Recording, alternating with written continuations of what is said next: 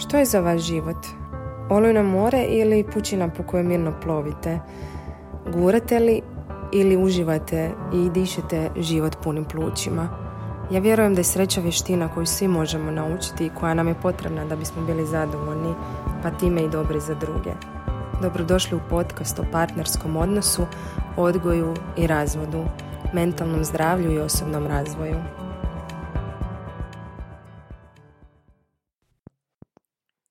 Današnja tema je dijete u razvodu koje se jako veselim zato što često o njoj pričam, uh, zato što radim sa razvedenim majkama i razvedenim očevima i uh, vrlo često, odnosno uvijek nam je ta tema u grupama podrške koje vodim sa razvedenim majkama i nikako se ne mogu zasiti te teme, pogotovo zato što svakodnevno naučim nešto novo u svojoj ulozi majke. E, ono što se događa u razgovorima, odnosno ono na što se mnogi razvedeni roditelji žale, e, je najprije ponašanje onog drugog roditelja i često na to odgovaram da je njihov bivši partner takav kakav je i da će s njime biti povezani do kraja života.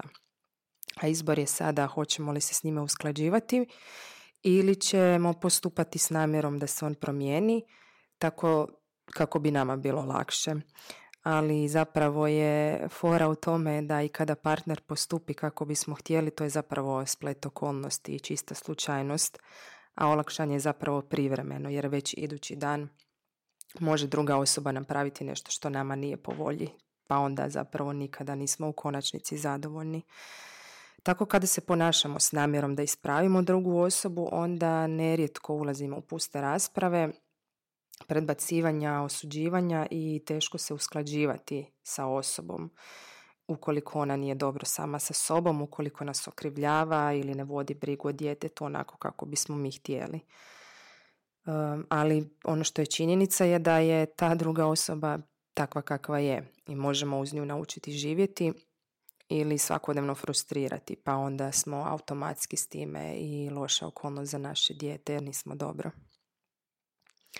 Zapravo, e, kad kažem da mi tu ništa ne možemo, e, to vjerovanje je za mene oslobađajuće. Zašto? Jer da način da poznajem, e, odnosno ja poznajem način na koji se moj bivši partner ponaša i zapravo imam potpunu slobodu prilagoditi se tome kako bih ja bila sa sobom ok, osjećala se mirnom i znala da sam dala sve što sam mogla. Tako nam nitko ne brani da otvoreno kažemo što mislimo i za što vjerujemo da bi trebalo biti, pogotovo ukoliko drugi roditelj nije baš dobra okolnost za dijete, onda smo mi uh, potpuno odgovorni za to da brinemo o tom djetetu i da ukažemo na neke nepravilnosti. Nitko nam ne brani da postavimo granice, nitko nam ne brani da otkažemo dogovore ukoliko se oni ne poštuju s druge strane, ali što god da odlučimo poduzeti, važno je osvijestiti svoje namjere i pristupiti na način da saznam što druga osoba očekuje od mene i situacije u kojoj se trenutno nalazimo, na što je spremna i što je sposobna i što želi. Ni to nije sigurno da ćemo sve saznati, jer nikada ne znamo što je u tuđoj glavi, kao što ni drugi ne znaju što je našim glavama, ali način na koji pristupamo bitno ovisi o našem osjećanju i zadovoljstvu samima sobom kasnije, onim osjećajem da smo dali uh, sve što smo mogli, da smo s time ok. Tako da ni nakon svega što mi kažemo, druga osoba i dalje ne mora biti spremna na razgovor i suradnju, ali svijest da smo dali sve olakšava zapravo taj teret i to je to oslobođenje i olakšanje. Svijest da ne mogu učiniti da se druga osoba ponaša kako želim, olakšava mi moj pod navodnicima teret i na temelju tih informacija koje primim od druge osobe nakon što kažem što želim mogu donijeti odluke o kasnim postupcima. Često ste mogli čuti da je zapravo u središtu odnosa dijete i da zapravo treba biti dijete, ali to roditelji nakon razvoda nerijetko smetnu suma jer dolazi do gubitka partnerske uloge. Tu se najviše lomimo jer nismo ok sa tom gubitkom te uloge. Nemamo svi jednake kapacitete sposobnosti ili želju za brzim oporavkom i nemamo svi tu mogućnost što bržeg, neutralnijeg sagledavanja situacije, odnosno realnijeg. Ako je nekome neprestano u interesu kazniti drugoga i dokazati svoju volju, zašto bi ga onda bilo briga kakve on okolnost za svoje dijete i kako se to dijete osjeća kada je bez roditelja ili u lošem odnosu s njime. Kada mi je moja želja da se uskladim s drugim roditeljem kako bih ja bila dobro i dobar roditelj svojem djetetu, onda će automatski biti bolja okolnost za svoje dijete. Ali naravno nije sve tako jednostavno jer jedno je teorija, a drugo je život.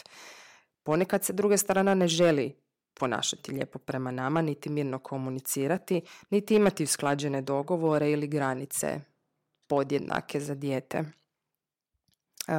Možete probati zamisliti da je odgoj zajednički projekt koji imate sa svojim bivšim partnerom. Malo zvuči sirovo, ali to je onako neko racionalniji pogled na situaciju. Znači, postoje suradnici s kojima nam je teže funkcionirati i oni s kojima se uvijek brzo dogovorimo. Da bi projekt uspio, potrebna je suradnja. A ukoliko neki od suradnika ne sudjeluju kako smo mi zamislili, posao ćemo možda odraditi umjesto njih da bi krajnji rezultat bio zadovoljavajući u skladu s onime što smo mi zamislili. Možda nećemo ništa reći, možda ćemo reći par puta ili odustati jer smo uvidjeli da zapravo nema smisla neprestano inzistirati na nečemu što našem suradniku nije bitno. I onda ćemo to ostaviti po strani i usmjerit ćemo se zapravo na svoj rad i vlastito zadovoljstvo i uspjeh rezultatom. Tako, e, mislim, evo, možda ovo zvuči sirovo kao što sam rekla, ali ne želim reći da je dijete posao, ali promjena pogleda na situaciju u kojoj se nalazimo mnogo toga mijenja. Tako je u razvedenom braku s djecom. Ima nas onih koji više sudjelujemo, manje sudjelujemo i onih koji ne sudjeluju uopće. Svijet ne stoji, ide dalje, dijete raste, razvija se, uh, ima različite želje i potrebe i hoćemo li ruku pod ruku s bivšim i hoćemo li ga potpuno isključiti i pokušavati ga prisiliti na promjenu ili ćemo biti svjesni da ga imamo takvo kakav je, to je naš izbor. Dijete biološki za sebe vjeruje da je pola majka, pola otac, odnosno 50-50% i djeca u roditeljima vide sebe jer ih vole, pa i onda kad jedan roditelj govori ružno o drugome, dijete to povezuje sa sobom. Ako je moj roditelj loš, to znači da sam i ja. To je tako, tako smo stvoreni. I djeca i sa svojim odrastanjem zadržavaju privrženost prema roditeljima, samo što njihova slika s vremenom postaje sve realističnija. Roditelji više nisu tako idealni kao kad su bili uh, dok smo bili mali.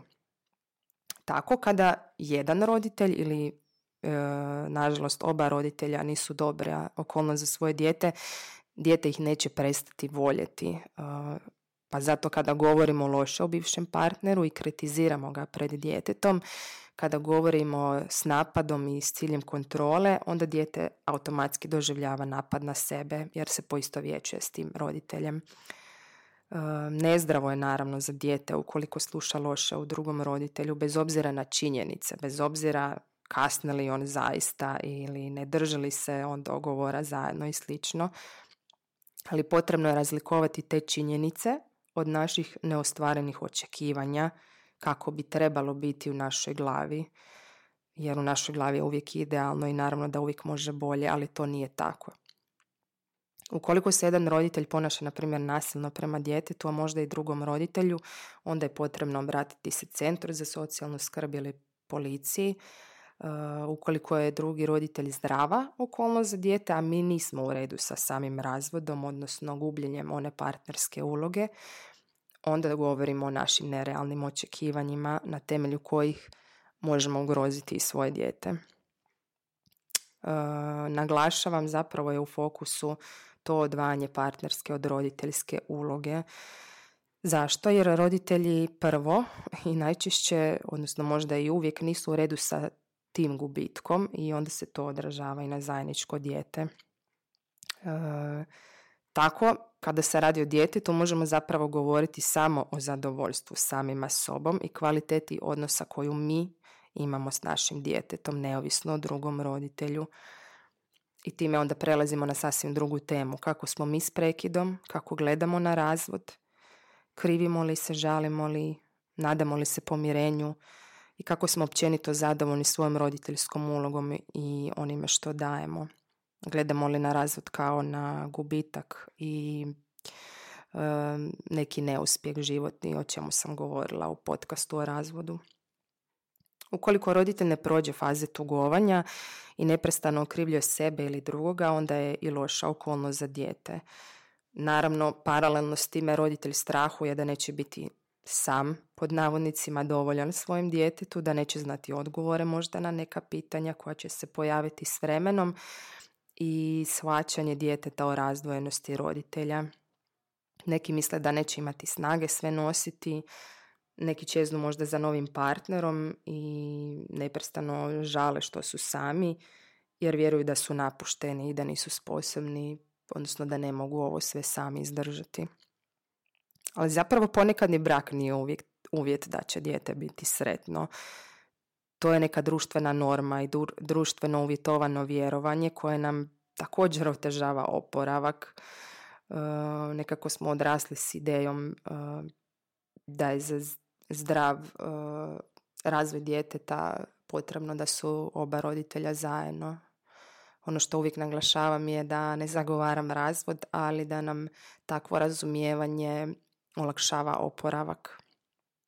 E, ono što zapravo stvara uvjete za dobar razvoj djeteta je učenje djeteta, odnosno da mu mi pomognemo kako da razumije sebe, svoje želje i potrebe, kako da njeguje odnose s drugima i načine na koje može ulagati u odnos.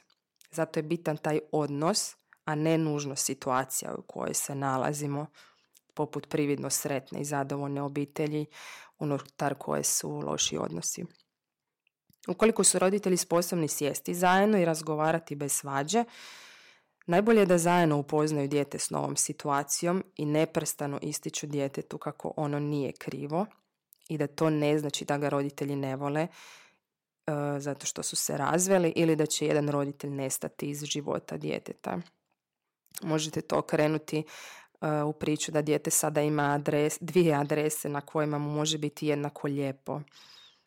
Izricanja ljubavi nikada nije previše, pa tako ni u ovom slučaju da pače. Da bismo mogli razumjeti dijete, potrebno je najprije raditi na osobnoj sreći i njegovanju samih sebe i govoriti mu neprestano da ga volimo.